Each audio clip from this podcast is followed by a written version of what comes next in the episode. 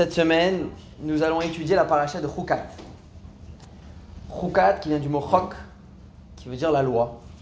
Alors c'est une paracha assez courte, elle n'a que quatre-vingt-sept versets. Par rapport au dernier parachot, on avait eu déjà au-delà de cent, cent quarante, cent trente.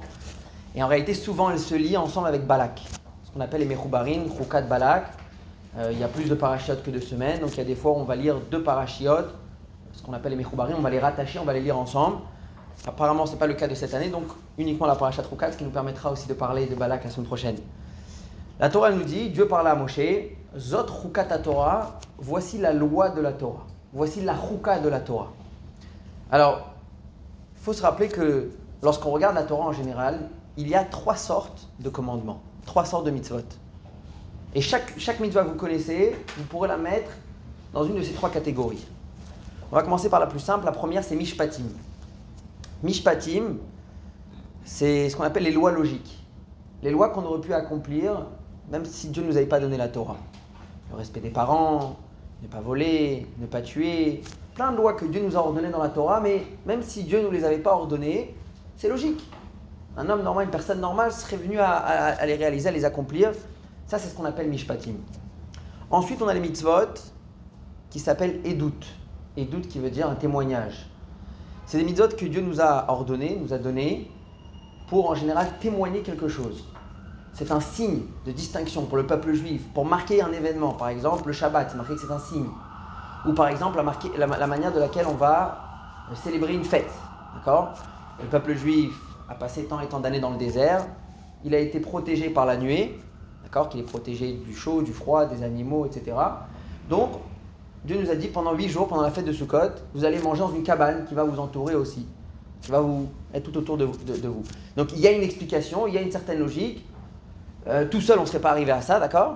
Mais une fois que Dieu nous, nous l'a donné, nous a donné ce commandement, il nous a aussi donné l'explication du commandement. Pareil, Pessah, vous allez manger de la matzah. Pourquoi ? Parce que le peuple juif a quitté, avec des, a quitté l'Égypte avec des galettes. Il s'est précipité, la pâte n'a pas eu le temps de monter, et donc vous allez quitter avec des galettes, évidemment. Après, il y a toutes les explications profondes, le pourquoi et le comment. C'est pas juste par hasard, mais juste l'aspect superficiel des choses. Il y a des mitzvot qui, que, qu'on n'aurait peut-être pas fait de nous-mêmes, mais une fois que Dieu nous les a ordonnés, il nous a aussi donné l'explication. Ça, c'est Edut. Et ensuite, on a Chukim. Chukim, c'est des choses que Dieu a décidées. Il ne nous a pas dévoilé la raison. C'est ce qu'on appelle au-delà de la raison. Et il y a plusieurs mitzvot comme ça. On dit que ne pas, ne pas mélanger le lait et la viande. Remarquez pourquoi. C'est comme ça. Une autre mitzvah, et c'est Zot Chukat à Torah, c'est la fameuse, parce qu'elle est, elle est, elle est assez compliquée, c'est les lois d'impureté. C'est ce dont on va parler dans le début de cette paracha, Zot Chukat à Torah. Et la, la Torah va nous parler de la vache rousse, donc c'est le moyen de purifier quelqu'un qui est devenu impur, par exemple en touchant un mort. Ben, un des moyens, c'est évidemment, il va devoir se tremper au mikvé, ça c'est une chose, mais on va devoir asperger de l'eau mélangée avec des cendres d'une vache rousse. Et la Torah, elle donne des détails. Il faut... Il faut que la vache, ce soit une vache rousse qu'on n'a jamais utilisée pour, le, pour travailler. Donc la Torah dit qu'il n'y a pas eu de joug qui est monté sur elle. C'est-à-dire qu'elle n'a jamais été utilisée pour le travail. Et toutes ces lois-là, ça fait partie des Chukat. Zot Chukat à Torah, ça, ça fait partie des lois qu'un juif il accomplit juste comme ça, par soumission. Il n'a pas d'explication, il n'a pas de raison, il ne comprend pas pourquoi. Mais il sait que Dieu a ordonné, puisque Dieu a ordonné, j'accepte et je le fais. Intéressant, Rashi ramène que... Sur, les, sur ces lois-là, le Satan, le Yetzer Hara, et les nations viennent attaquer les Juifs. Parce que lorsqu'un Juif, il, il va faire Sukkot, il va faire Shabbat, bon, tout le monde peut comprendre. Vous avez été sauvés d'une certaine manière, il y a eu Haman, il y a eu Purim, il y a eu Hanouka, alors vous allez fêter d'une certaine manière. Tout ça, ça s'explique. Ça reste logique, donc le, même les nations, même le Yetzer Hara, il accepte. Mais quand ça arrive que le Juif, il accomplit quelque chose sans comprendre, là, c'est facile à attaquer. Là, les nations, ils viennent dire, vous êtes un peuple d'imbéciles, vous faites sans comprendre. Et là, le voisin à côté, il dit, mais... C'est marqué que vous êtes le peuple, vous avez une Torah qui est la Torah de sagesse, vous êtes un peuple très intelligent, vous vous rabaissez à faire des choses que vous ne comprenez pas. Et donc Rashi vient tout de suite, il intervient sur ce verset, il dit c'est pour ça que la Torah lui a donné le nom Chuka. Pour savoir que justement Dieu nous a prévenus dès le départ, ne cherche pas.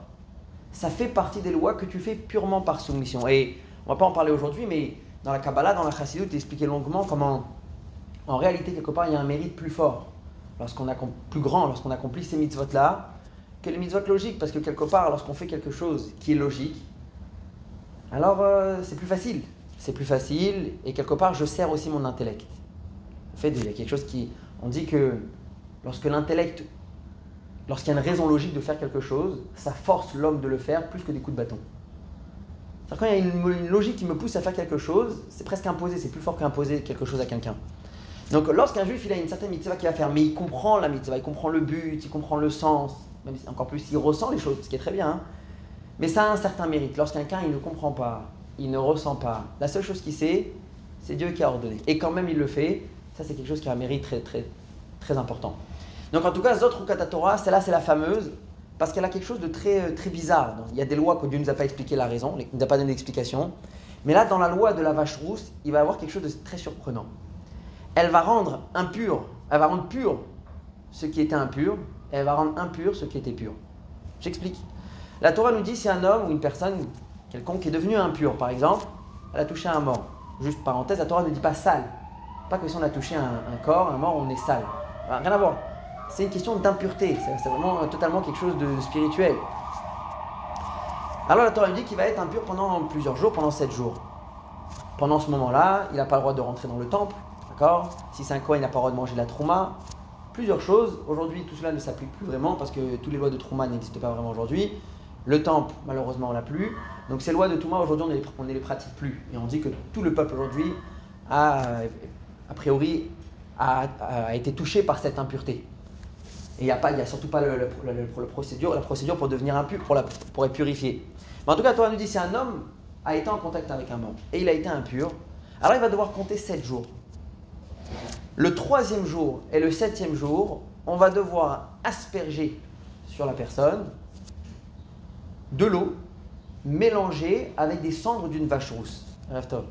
Et donc la Torah elle nous décrit quelle sorte de vache rousse. Attention, c'est pas n'importe laquelle. Donc déjà une vache, une vache rousse, Asherlo ala le'aol, comme on a dit tout à l'heure, qui n'a pas été utilisée pour le travail.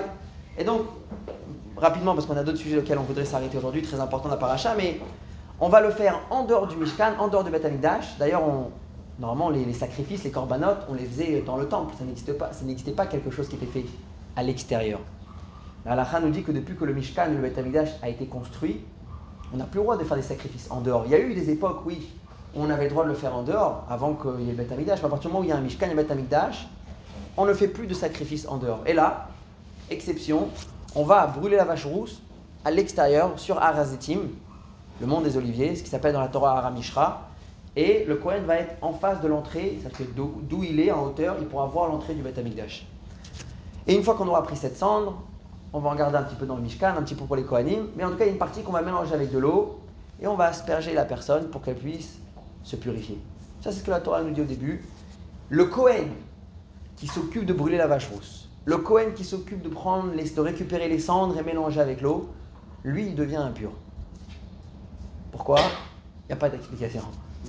Ça fait partie Zot Rukat HaTorah. Ça c'est partie des, si on peut dire, de ce côté un peu intéressant de cette mitzvah. Il n'y a pas de raison. Lui, lorsqu'il va asperger cette eau sur une personne qui était impure, ça va permettre de purifier la personne, mais lui, il devient impur.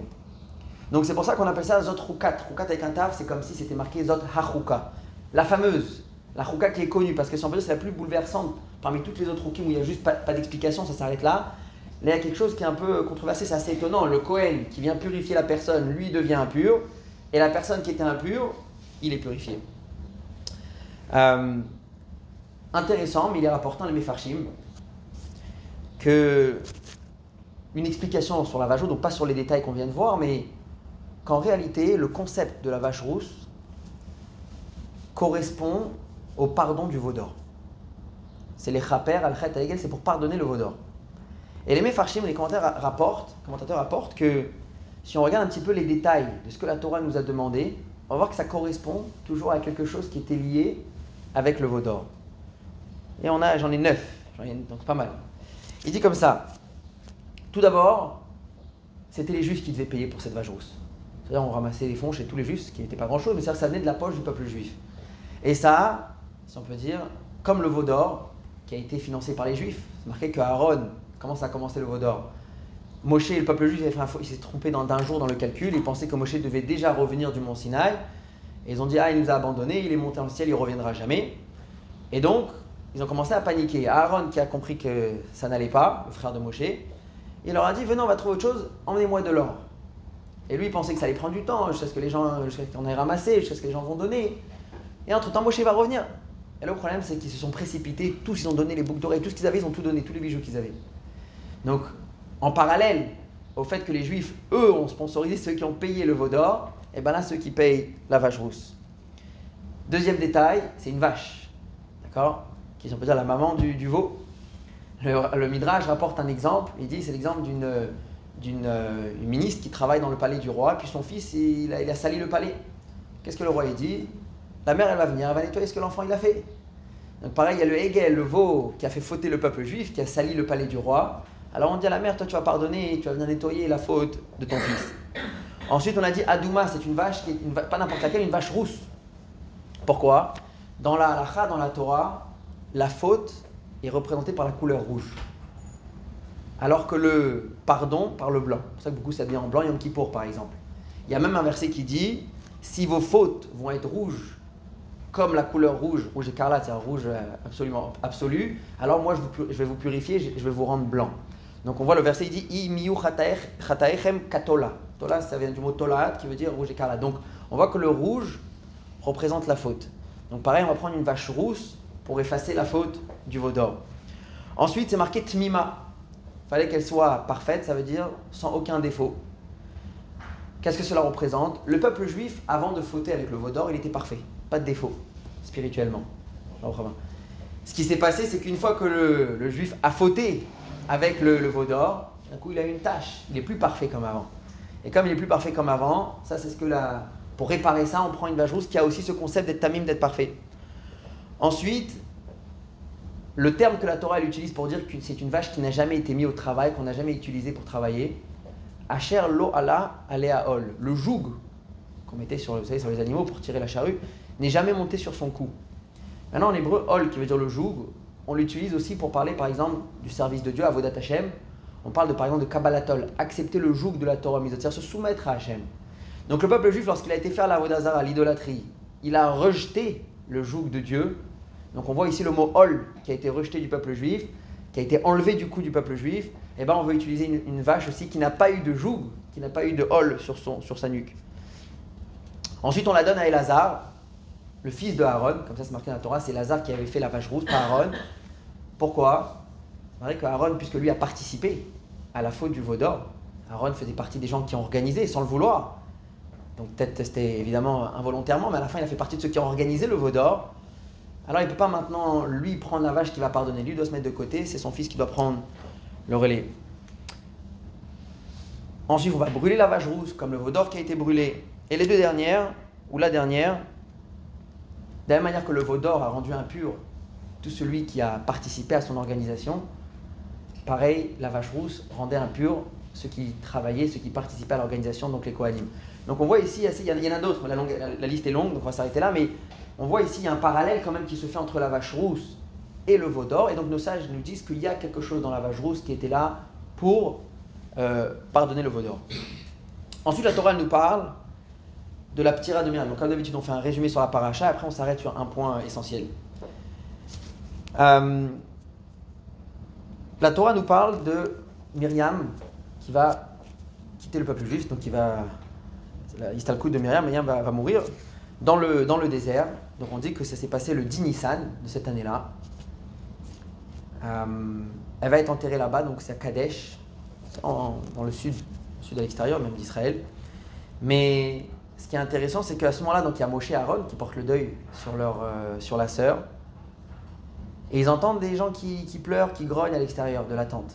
Alors, ils pensaient que c'était le peuple qui est en train de prendre le deuil avec eux sur le fait que leur maître, Moshe, Aaron, le Cohen, ils ont perdu leur sœur.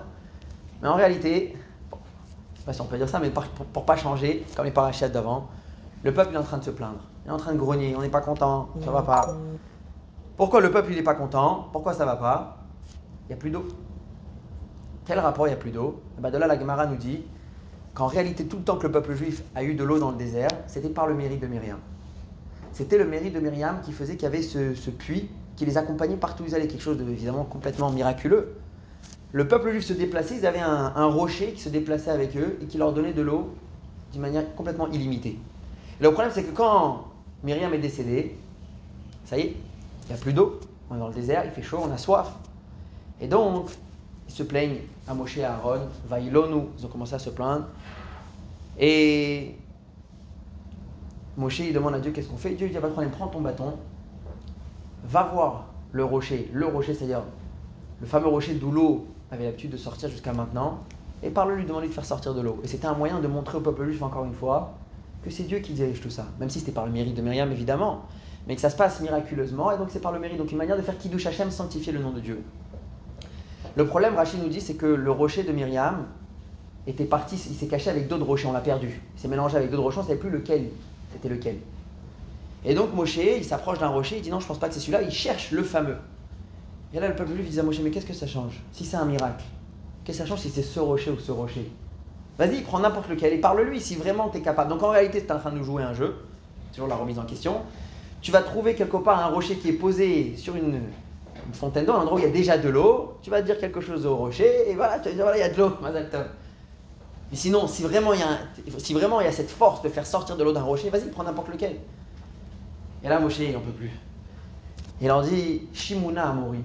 Amorim qui vient du mot ici, il y a plusieurs explications, mais qui vient du mot, vous, vous essayez, Morim, ça vient du mot moré qui veut dire enseigner. Vous essayez d'enseigner à vos enseignants. Ça, c'est le premier mot. Morim, ça veut dire aussi peuple de rebelles. Il y en a qui disent, il y a plusieurs explications de Morim. En tout cas, Moshe leur dit, il leur, il leur donne ce titre de Shimuna Amorim, peuple, peuple de rebelles. Vous pensez vraiment que moi je peux sortir de l'eau de quelque part? C'est Dieu, et ce que, ce que Dieu m'a demandé, c'est, c'est lui qui fera. Il m'a dit, le, va chercher le rocher, c'est, c'est que de là-bas que l'eau va sortir, pas d'autre part. Et c'est marqué que dans sa colère, il a pris son bâton, il a tapé sur le rocher. Nos sages nous disent qu'il il avait déjà trouvé le bon. Mais du coup, au lieu de parler, il a tapé. Et là, on sait très bien ce qui va se passer. Dieu va se mettre en colère. Et il dit à Dieu, il dit à Moshe, tu as raté l'opportunité de sanctifier le nom de Dieu devant tout le peuple. De montrer que tu parles au rocher. Et le rocher, il fait sortir de l'eau. Alors, ce qui va se passer, c'est que tu ne rentreras pas, toi et Aaron, vous ne rentrerez pas en Israël. Un décret qui pèse très très lourd. Moshe Rabbeinu qui a accompagné le peuple pendant tant d'années et qui va encore accompagner, c'est pas fini. Mais qui a accompagné le peuple pendant des années et des années dans le désert, à la sortie d'Égypte. Tout d'un coup, on lui annonce, tu ne rentreras pas en Israël. Et l'entrée en Israël est imminente parce que cette paracha-là de Choukat fait un saut de trente-huit ans par rapport à la paracha de l'année dernière. Si l'année dernière, si la semaine dernière, pardon, Shlach, Korach, avec l'histoire des explorateurs et de Korach, on a vu qu'on était au début, de la, on a sorti d'Égypte, on a reçu la Torah, on est dès le début, on, on est presque en train d'entrer en Israël, et là, elle va, elle va être décrétée de Dieu vers le peuple, quarante ans dans le désert. Et bien cette paracha, on est justement à la veille de l'entrée en Israël. Et pour, on, pour une histoire, Moshe, il a, il a tapé sur le rocher au lieu de lui parler, Moshe et Aaron ne rentreront pas en Israël. Ce qui est assez triste, et en effet, on va voir que dans quelques mois plus tard, au mois de Av, Rosh Chodesh Av, Aaron va décéder, et plus tard l'année d'après, au mois de Hadar, c'est, Aaron qui, c'est Moshe qui va partir. Et donc finalement, Moshe et Aaron ne vont pas rentrer en Israël. C'est Yehoshua qui va faire rentrer le peuple juif, Yehoshua qui était l'élève intime de Moshe, qui va faire rentrer le peuple juif en Israël. Et plus tard, à la fin, une fois qu'on aura fini le résumé de la paracha, on va, on va essayer de s'arrêter pour essayer de comprendre pourquoi une punition aussi grave. Qu'est-ce qu'il y a de tellement grave dans ce que Moshe il a fait, ou dans le concept en général, pour que Moshe ne, n'ait pas le mérite de rentrer en Israël. Donc on, on met ça de côté, on reviendra si tu veux à la fin du shiur. Ensuite, le peuple juif donc, qui est en train de monter du sud, il essaie de longer le Israël du côté est, donc pas du côté de la mer, de l'autre côté, pour arriver vers Jérusalem, d'accord? Ils arrivent devant le peuple de Melech Edom. Edom, en réalité, c'est descendant de Esav. Et donc, Moshe envoie des gens vers le roi de Edom, des envoyés, qui, va leur, qui, va lui demand, qui vont leur, lui demander, écoute, parce que si on regarde la carte, le peuple juif, il est en train de monter comme ça. Et ici, ici là, vous avez euh, le peuple de Édom. Si on veut les contourner, il faut faire comme ça. Ce qui est dommage. Et Jérusalem, c'est à peu près ici, d'accord? Donc du coup, il demande, est-ce qu'on peut juste passer par chez toi? On touche à rien, on t'embête pas. Derech HaMelech Neler, on va passer comme des rois, ça veut dire on n'embête personne, on touche personne. Ils lui ont même proposé, si tu veux, malgré qu'on a notre petit rocher d'eau qui nous, a, qui nous accompagne partout, si tu veux, on va, être, on va acheter de l'eau chez vous. On achète votre marchandise, comme ça, non seulement quand vous embête pas, on vous fait gagner de l'argent. Et il refuse formellement, même pas en rêve, tu ne passeras pas chez moi. Et Moshe, il accepte. Et du coup, ils vont faire, ils vont contourner, ils vont contourner la, le, le, le terrain de Édom, ils vont passer autour, et ils ne vont pas, ils ne vont pas rentrer. Les Mefarchim nous disent qu'il y avait deux propositions de Moshe, d'abord de passer par les champs Et en achetant de la marchandise, ensuite ils ont dit, si tu veux, on passera ni par les villes, on, par, on passera par les, les autoroutes, entre guillemets, autour, sans embêter personne, sans que personne nous voie. Mais même ça, ça a été refusé. Et Edom, il dit, je vous envoie mes soldats, on va faire la guerre. Et donc, Moshe, il va contourner, euh, le, il va contourner le, le, le pays de Edom pour essayer de s'approcher de, euh, de Jérusalem. À ce moment-là, il y a Aaron, donc, comme on l'a dit, Rosh Chodesh Menachem Av, Aleph Av. Dieu lui dit à Moshe, ça y est, le temps d'Aaron est arrivé. Et il lui dit, monte, fais-le monter sur la montagne de Hor Ahar, qui est juste là-bas, sur la, sur, où ils étaient. Et là-bas, il mourira, ce qu'on appelle Mitat Neshikin. Ça veut dire que c'est une mort très particulière pour les tzadikim. C'est, c'est prévenu par Hachem à l'avance. Il s'allonge, il ferme les yeux et, et la Neshama, elle s'en va. Et donc, juste avant, Moshe va prendre Elazar, le fils de Aaron, qui allait être le prochain Kohen Gadol. Lorsqu'il monte sur la montagne, Moshe va enlever les vêtements de Kohen Gadol de Aaron, il va les mettre sur son fils. Et là-haut, sur la montagne de Hor Ahar, là-bas, Aaron va décéder. Lorsque Elazar est revenu avec les vêtements du Kohen Gadol, le peuple juif a compris ce qui s'est passé. Et là, ils ont pris le deuil sur le décès, pour le décès de Aaron pendant trente jours. Ensuite, donc le peuple est en train de contourner Edom. Et donc, il s'approche, de, il monte vers le, le, le nord d'Israël. Et là, il y a le, le roi de Arad, qui est beaucoup plus haut, mais il s'inquiète de voir le peuple juif qui arrive. Ça lui fait un peu peur, il n'est pas tranquille. Et donc, il envoie des troupes de soldats pour attaquer le peuple juif là où il se trouve. C'est-à-dire qu'il sort de son territoire presque, parce que lui, il est plus vers l'intérieur. Il sort de son territoire pour aller attaquer Israël. Et Moshe demande à Dieu de lui faire gagner la guerre avec le peuple juif. Et il promet que s'il gagne la guerre, tout le butin sera sacrifié, donc tous les animaux seront sacrifiés pour, pour Dieu. Dieu accepte la tefila de Moshe, la prière de Moshe. Et donc, en effet, Moshe gagne la guerre avec le peuple, ce qui, lui, ce qui lui permet, permet au peuple juif, ce qui permet au peuple juif d'avancer, de continuer. Ce qui se passe, le peuple juif se plaint à nouveau. Ça commence à faire long. Et en plus, on a dû contourner Edom, ce qui a rajouté euh, peut-être quelques semaines. Ils ont fait une vraie guerre ? Hein ? Ouais, il y a une vraie guerre. Et le peuple juif, il commence à se plaindre.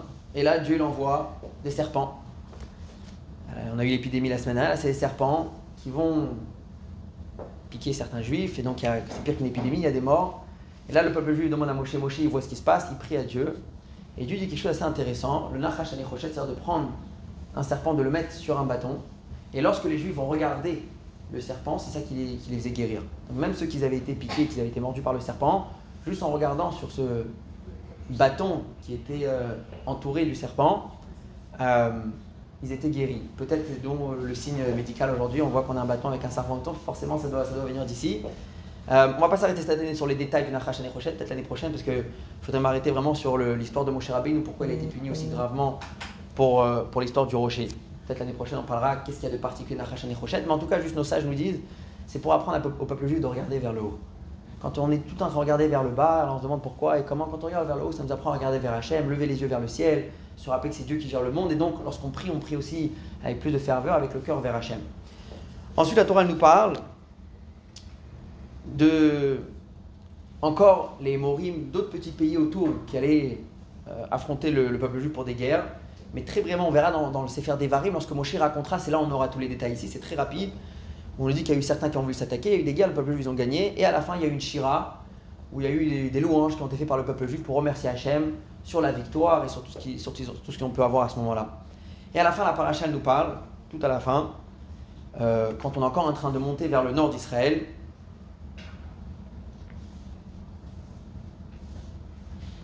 On s'approche d'un pays, le, du pays de Sichon. Euh, pardon, le, le, le Sichon qui était le roi à côté de Og le géant. Et à nouveau, on lui demande si on peut passer par chez toi pour arriver enfin vers Yerushalayim. Sichon, la même chose, il refuse et il dit on va faire la guerre, comme les autres. Je veux pas que tu t'approches de moi, je veux pas que tu passes par chez moi. On t'envoie nos troupes et on te fait la guerre. Et le peuple juif, Moshe va prier Hachem. Dieu va lui dire, tu n'as pas de quoi avoir peur, avancez, vous allez gagner. Même Og le géant, avec son armée, vous allez gagner. Et en effet, le peuple juif, ils avancent, ils gagnent la guerre. Et là, ils se retrouvent devant Yéricho, donc juste à côté de Jérusalem, à l'entrée d'Eretz Israël. Alors,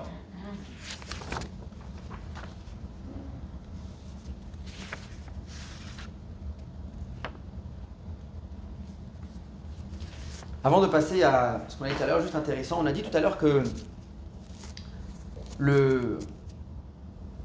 le puits d'eau qu'ils avaient dans le désert était grâce à Myriam. La Guémara nous dit quelque chose de très intéressant. Il y avait trois miracles au quotidien pour le peuple juif dans le désert. C'était quoi les trois miracles? La manne. Ils avaient euh, matin, midi, soir, le repas qu'ils attendaient devant la porte. D'accord. Ensuite, ils avaient le puits d'eau qu'ils accompagnaient partout. Et ils avaient les Hanané Akavod. Hanané Akavod, c'est ces fameuses nuées qui protégeaient le peuple juif partout où ils allaient, des guerres, des montagnes, des trous, des animaux, qui les protégeaient. La Gemara nous dit que la manne est venue par le mérite de Moshe, les nuées par le mérite de Aaron, et le puits d'eau par le mérite de Myriam. Quel rapport? C'est pas juste par hasard. Quel rapport entre ces trois choses-là et Moshe, Aaron et Myriam? Alors les Mefarshim expliquent quelque chose d'intéressant. Ils disent Moshe, dans la Torah, dans les Mefarshim, est appelé le Roé, Rohan Shel Israël, le berger du peuple juif. La Torah nous raconte que quand Dieu a choisi Moshe, c'était Moshe était en train de s'occuper des animaux et il faisait très attention de donner à chaque animal la nourriture qu'il a besoin. Celui qui avait l'habitude de mâcher, déjà que c'est bien mangé, on pouvait lui donner la nourriture plus difficile, plus dure à mâcher, et plus petit leur donner quelque chose de plus mou, plus facile à mâcher. Donc vraiment, un roi et un berger, c'est quelqu'un qui sait donner à chacun exactement ce qu'il a besoin. Et en plus, roi en général, ça veut dire celui qui fait manger. Donc c'est le concept de faire entrer quelque chose à l'intérieur.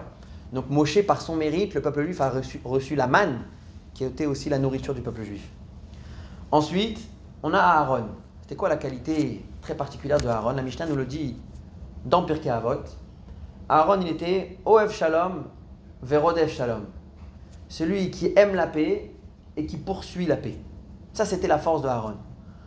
Ohev et Tabriot, celui qui aime, qui aime les créatures, ou Mekarvan la Torah, et qui les rapprochait à la Torah. Ça, c'est la qualité de Aaron. Il avait un amour, une, un Avat Israël énorme envers le peuple juif. D'ailleurs, petite parenthèse, c'est pour ça que c'est marqué que le, les peuples juifs ont pris trente jours de deuil sur Aaron.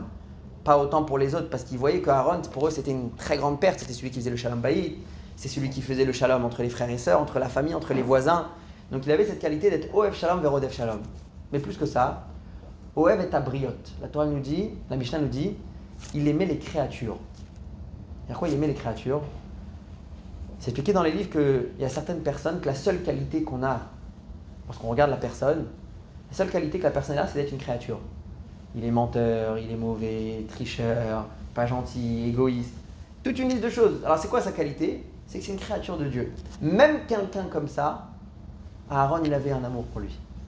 Ohev et Tabriot, même la personne que la seule qualité qu'il a, c'est d'être une bria de Dieu, d'être une créature de Dieu. Aaron, il avait l'amour pour lui et Karvan la Torah, il était capable de les rapprocher à la Torah. Ça veut dire que Aaron ne faisait pas de différence entre une personne et une autre. Aaron ne faisait pas de différence entre un juif et un autre. Il avait une avat Israël, un amour qui était pour tout le monde la même. Ça, c'est l'idée de la nuée. La nuée, elle protégeait tout le peuple juif sans faire de différence entre un juif et un autre, sans faire la différence entre le tzaddik et le moins tzaddik. Aucune différence. La nuée, elle était là, elle accompagnait tout le peuple juif, chaque juif, peu importe son niveau de pratique, peu importe s'il se marquait qu'il y en avait même qui avaient emporté des idoles avec eux, le Pesel Micha, et cetera en sortant d'Égypte, et bien la nuée, elle est protégée à eux aussi. Donc ça, c'est ce que Aaron il a apporté au peuple juif. Et enfin Myriam. Pourquoi Myriam et l'eau? Alors Myriam est fortement liée avec euh, le concept de l'eau. Pourquoi? Plusieurs choses. On a quatre points. Tout d'abord, c'est elle qui s'est tenue lorsque Moshe est né. Il y avait un moment où c'est marqué que sa mère, la mère de Moshe, ne pouvait plus garder Moshe à la maison parce que les Égyptiens cherchaient Moshe pour le tuer. Ils savaient qu'il y avait un nouveau-né qui allait arriver, qui allait sauver le peuple juif. Et donc, ils le cherchaient pour le tuer. Et donc, à un moment, sa mère, elle ne peut plus rien faire. Elle prend Moshe le bébé, elle le met dans un berceau, elle le met sur le, dans l'eau, sur le Nil. Qui c'est qui s'est tenu à côté pour voir qu'est-ce qui va se passer? C'est Myriam. C'est marqué là-bas que Myriam est restée à côté de l'eau pour voir ce qui va se passer avec son frère. Donc, par ce mérite-là, elle a apporté l'eau aussi au peuple juif. Mais en réalité, c'est beaucoup plus que cela. C'est marqué que Shifra et Poua, qui étaient deux femmes juives, qui aidaient les, les, à l'époque, lorsque Paro avait interdit aux, aux juifs d'avoir des, des, des enfants, et si oui, il fallait des garçons, il fallait les tuer. Alors il y avait deux femmes juives, deux sages-femmes juives, qui avaient désobéi à Paro, et qui allaient aider les femmes à accoucher et cacher les enfants.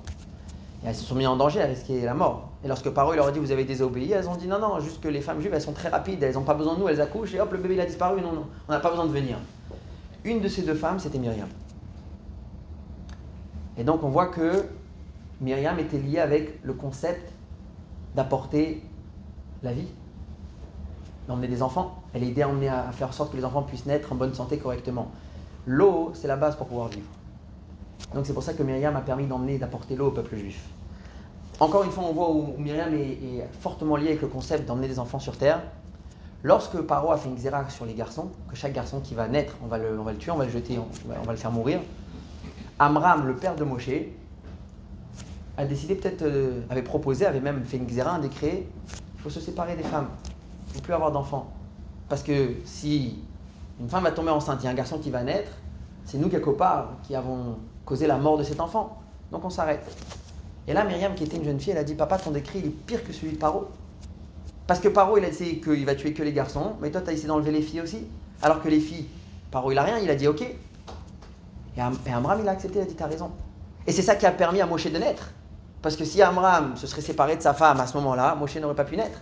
Donc c'est grâce à Myriam que Moshe a pu naître. Et l'histoire, la suite de l'histoire, vous la connaissez. Moshe qui a accompagné le peuple juif à travers toutes les étapes, dans le désert, en dehors, avant de rentrer en Israël, et cetera.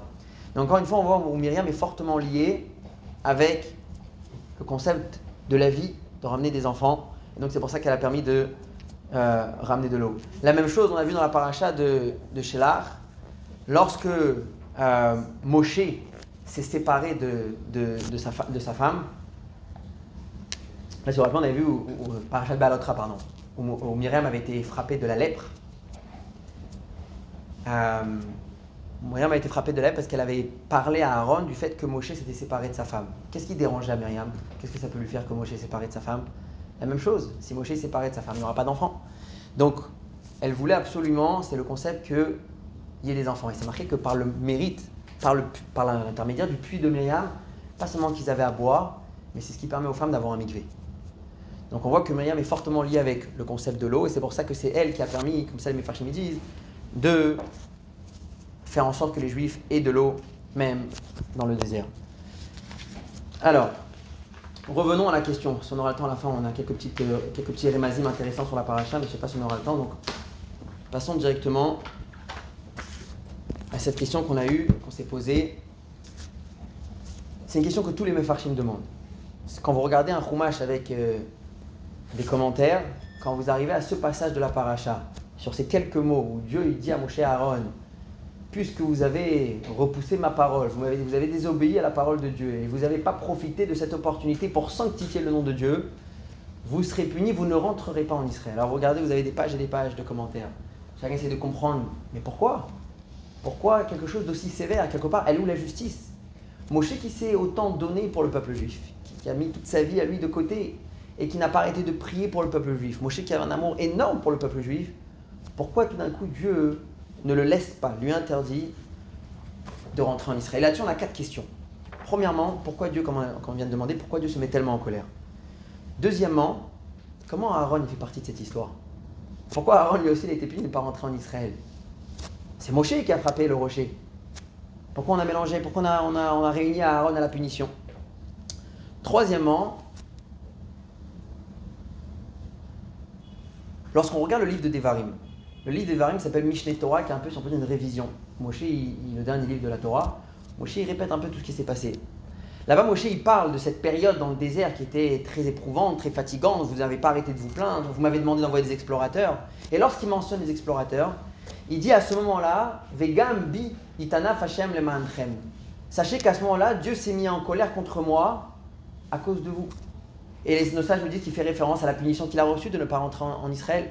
C'est-à-dire que Moshe, dans Sefer Devarim, il est en train de dire que qu'est-ce qui a causé que Moshe ne pourra pas rentrer en Israël? C'est l'histoire des explorateurs. Rien à voir avec... Moshe ne mentionne même pas l'histoire de l'eau, du rocher, rien du tout. Comment c'est possible? Et Moshe, t'as oublié ce qui s'est passé dans cette paracha-là? Pourquoi il adresse, on peut dire, cette punition grave au peuple, à l'histoire des explorateurs, et non pas, ce qui, comme c'est marqué dans la, dans la Torah, de cette, dans la paracha de cette semaine, à cause du rocher. Donc ça, c'est les questions qu'on se pose sur cette histoire. Donc comme on a dit,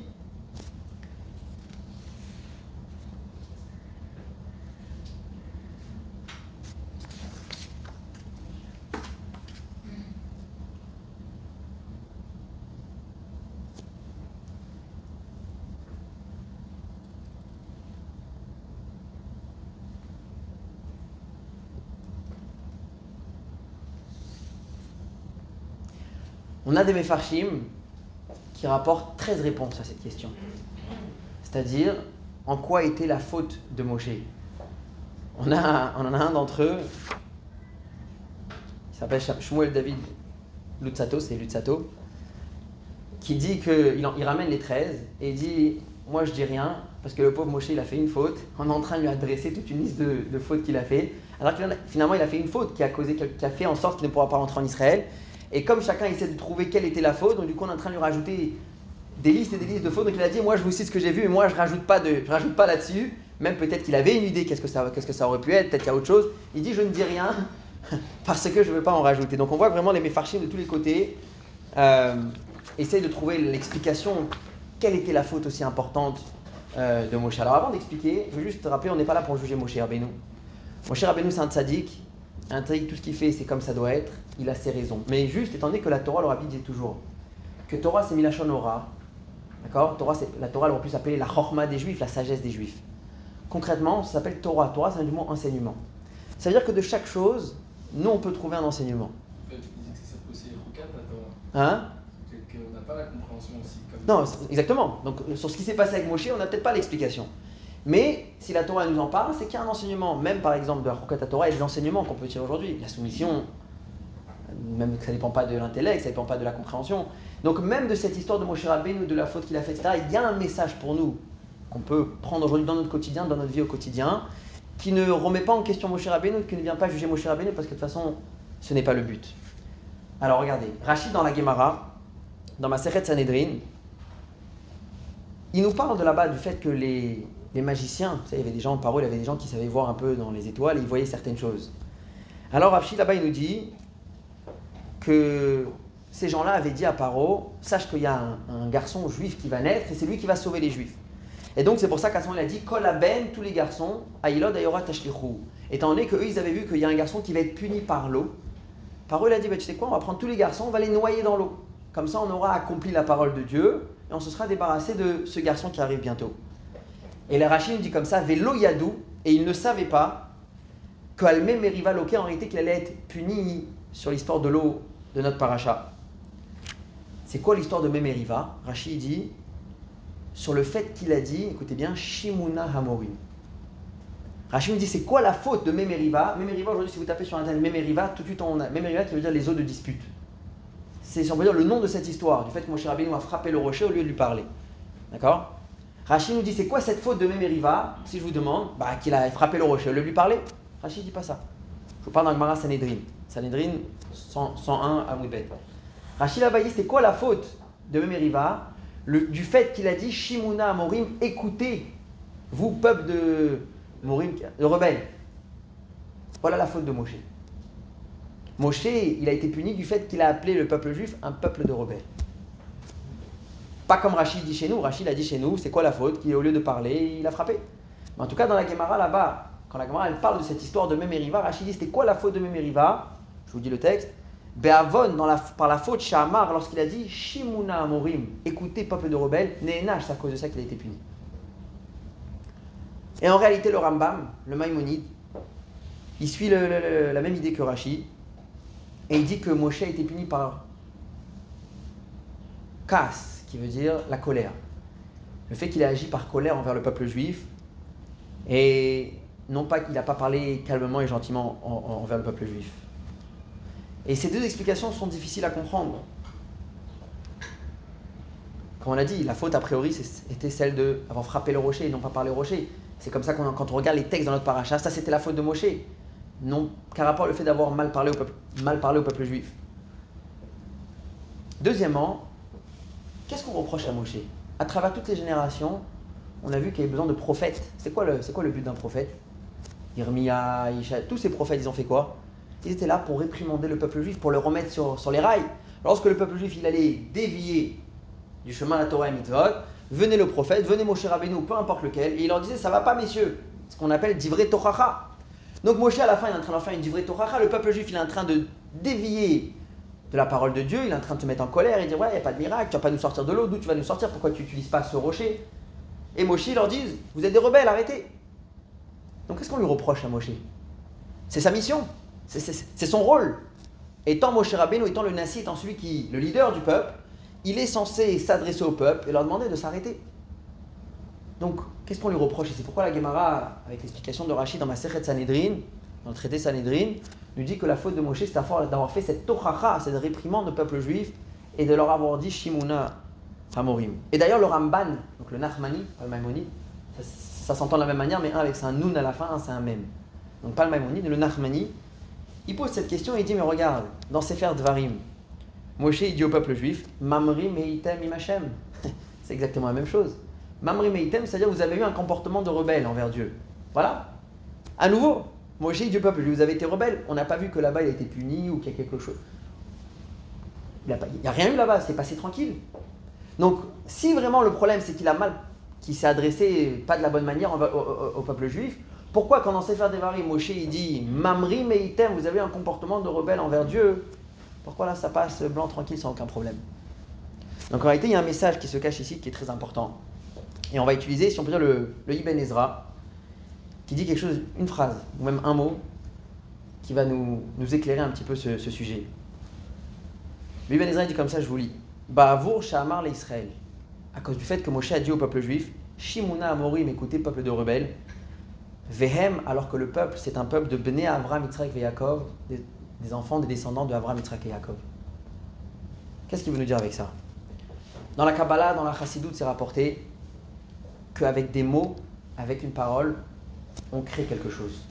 Vous savez, la fameuse histoire avec le Baal Shem Tov, qu'une fois il, avait, il a vu un de ses élèves, ou une personne dire à un autre, c'est une insulte, j'imagine, de l'époque, que tu te fasses déchirer comme un poisson. Aujourd'hui, on ne dit pas des choses pareilles, mais j'imagine que ça devait être l'insulte de l'époque. Le Baal Shem Tov, quand il a entendu ça, il a réuni ses élèves autour d'une table. Il leur a demandé à chacun de mettre la main sur l'épaule de son ami et de fermer les yeux. Et à ce moment, il leur a fait ce qu'on appelle Aliyat Neshama, c'est une élévation de l'âme, quelques instants, pour pouvoir voir des choses qui ne font pas partie de ce monde. Et on dit qu'il a, qu'il a élevé leur âme au monde de la parole. Et dans ce monde-là, tout d'un coup, on voyait celui qui avait insulté son ami, on voyait l'autre qui se faisait déchirer en morceaux comme un poisson. Et le Baal Shem Tov avec ça, il a voulu leur montrer que lorsqu'on dit quelque chose, on crée quelque chose. La parole a une force énorme. C'est pour ça qu'on demande de faire très attention à la parole. Motsas fatecha tishmor, ce que tu sors de ta bouche, alors ça veut dire respecte-le, mais tishmor, surveille-le, fais attention à ce que tu dis avec ta bouche. Parce qu'avec des mots, on crée quelque chose. Lorsqu'on regarde un enfant, lorsqu'on regarde un élève, lorsqu'on regarde un voisin, et il y a quelque chose qui ne va pas, il faut se rappeler ce qu'il faut, ce qu'il faut voir dans cette personne, c'est que dans cette personne, il y a plein de bien qui est caché. Même s'il ne se comporte pas correctement, en réalité, il y a plein de bonnes qualités, plein de bonté, plein de gentillesse, plein, plein de bonnes choses qui se cachent à l'intérieur de, de, de, de cette personne. Et d'ailleurs, il y avait un, un grand rave qui faisait beaucoup de conférences sur l'éducation, qui disait « Un enfant, on le construit avec du mellet ». Mellet en hébreu, ça veut dire du ciment. Mais c'est aussi l'abréviation de « milim tovim ». Un enfant, on le construit avec des bons mots. T'es un bon enfant, t'es quelqu'un de bien, t'as des bonnes midotes, fais sortir tes bonnes midotes. C'est comme ça qu'on construit un enfant, c'est comme ça qu'on construit une personne en général, un élève.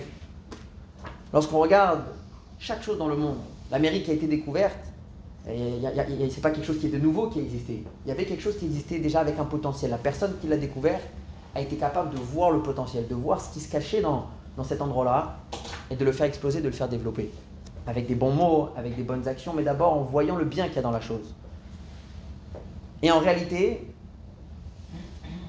quand on regarde un juif, il y a deux manières de le regarder. On peut voir un juif, par exemple, qui est non pratiquant, qui n'est pas encore dans le chemin Torah et Mitzvot. Alors on peut dire, ah, toute la, lister toute la liste de choses qu'il ne fait pas. Ou, comme le Rabbi nous a appris, voir le bien qu'il y a à l'intérieur de lui, le potentiel.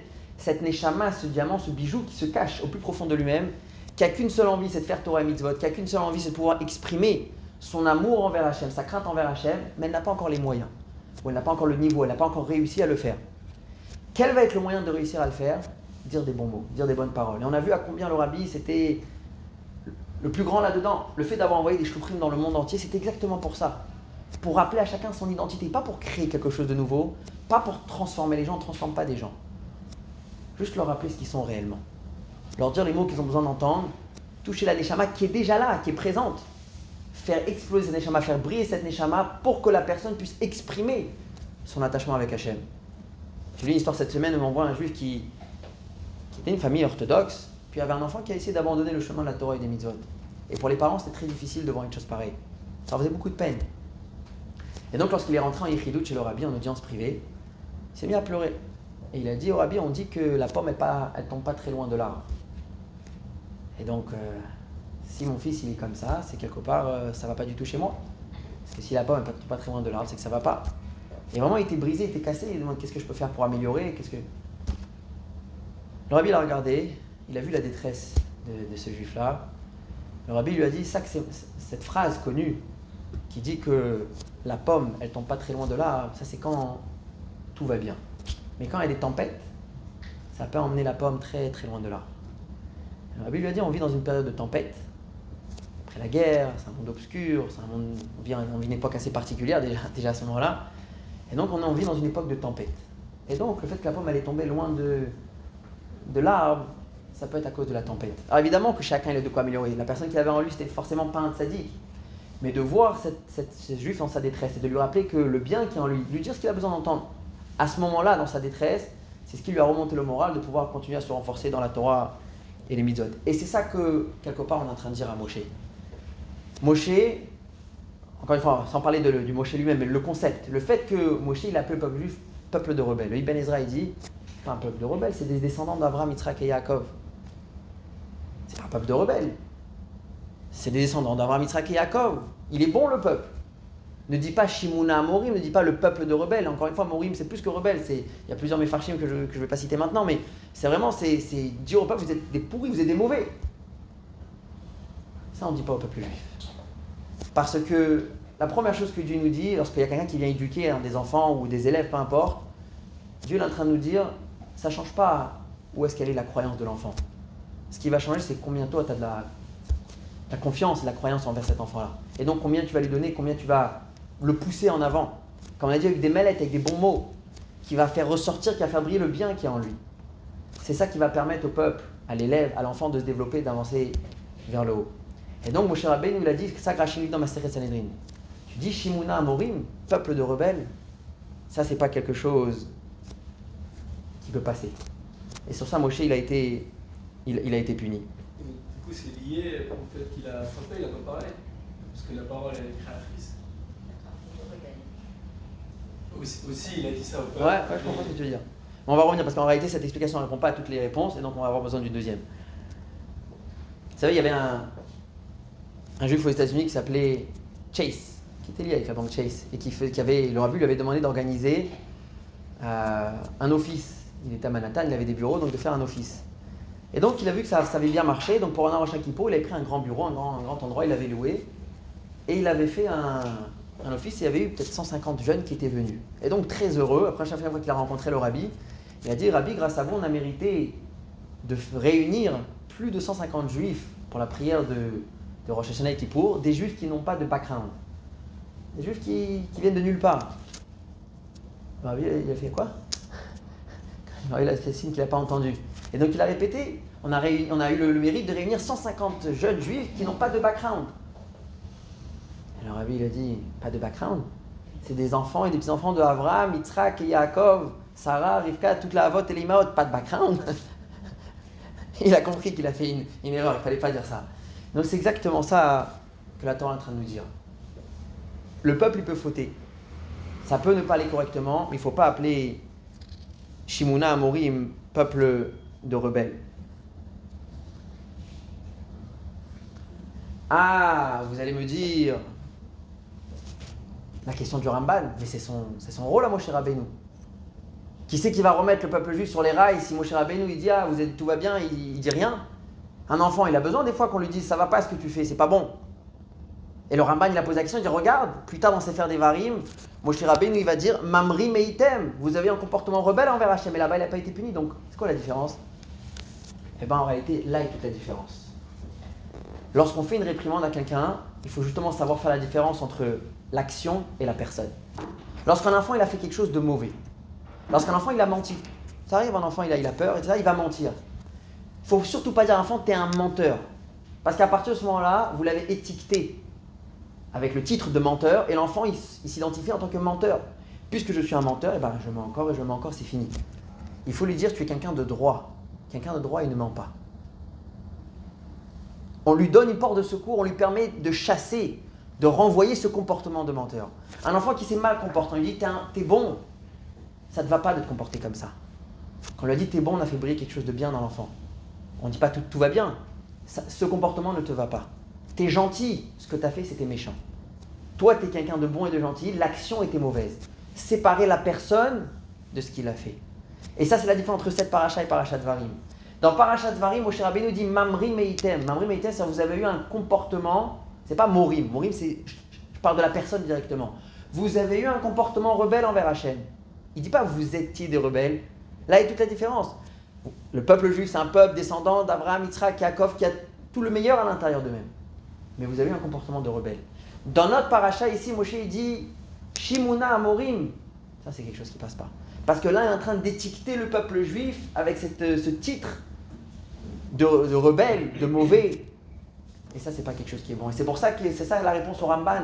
Ça, c'est la différence entre notre paracha et la paracha là-bas. Oui, c'est le rôle de Moshe Rabbeinu de d'être celui qui remet le peuple sur les rails. Oui, c'est son rôle de faire la tochacha, de faire de la réprimande, de réprimander le peuple juif. Mais pas de les étiqueter avec des choses mauvaises. De parler de l'action, l'action elle est mauvaise. Mais pas le peuple juif lui-même. Alors on va, on va aller rapidement parce que je vois qu'il est déjà presque huit heures.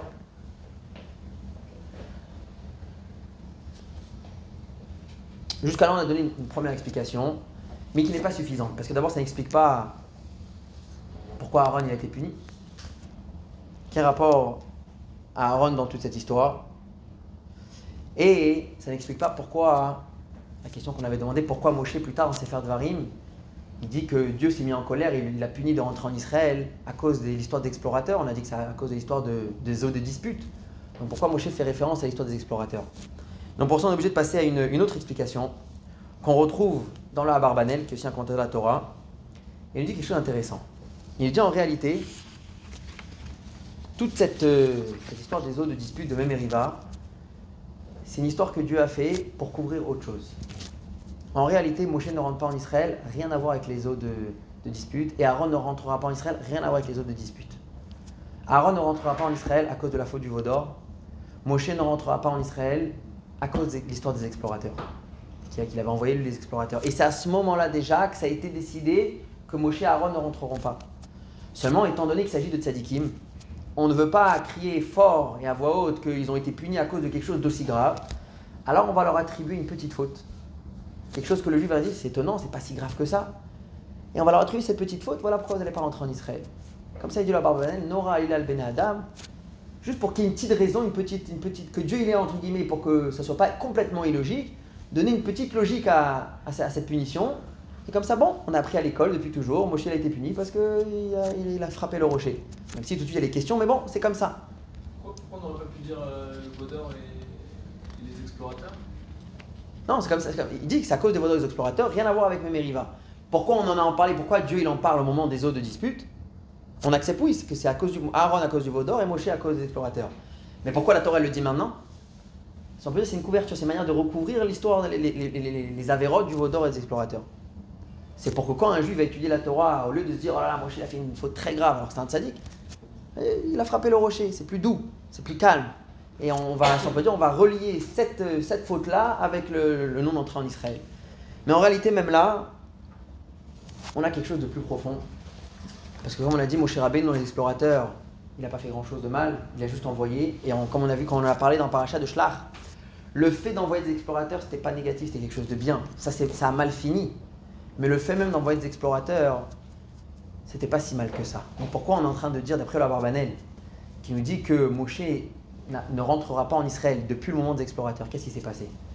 Et là, on arrive à l'explication qui est très belle et très profonde et quelque part qui nous explique c'est quoi un leader, c'est quoi un Moshe Rabbeinu, euh, de quoi nous avons mérité en ayant Moshe Rabbeinu. Et le Zohar nous dit qu'il y a un Moshe Rabbeinu dans chaque génération. Le Midrash nous dit c'est l'exemple d'un homme qui, qui a perdu quelques pièces dans un endroit obscur. Il n'arrive pas à les retrouver, il demande de l'aide. Les gens, ils disent euh, bah, tu fais n'importe quoi pour des petites pièces. Il l'aide pas. Alors qu'est-ce qu'il fait? Il prend un gros diamant et il le jette par terre, en, entre les pièces, quelque part où il a perdu les pièces. Alors là, tout le monde va dire, ah, si c'est un gros diamant, on va t'aider à le chercher. Le Midrash dit, c'est exactement la même chose avec ces explorateurs. Les explorateurs vont mourir dans le désert et vont rester dans le désert.